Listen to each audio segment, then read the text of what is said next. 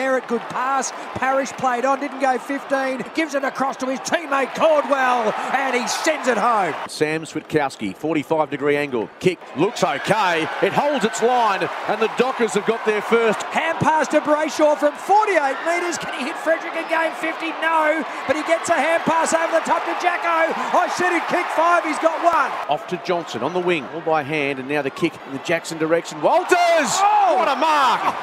Outstanding!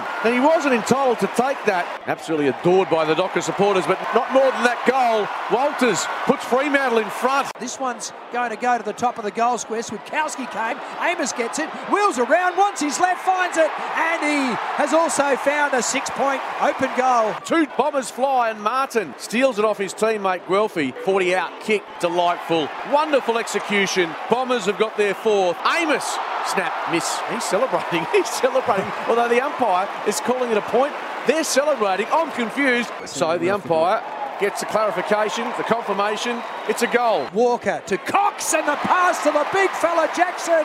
And he can go back and get his second. Jackson, who's been in the play today, and he's got two. Serong finds his teammate in Michael Walters. Lining up for his second. Can he join Amiss and Jackson with a couple? He can. Martin took them on. Did he get the hand pass? Not sure. Brayshaw wins it, kicks it, goals it. How about that? At the spill, Stringer received it from Guelfi. Stringer from the boundary.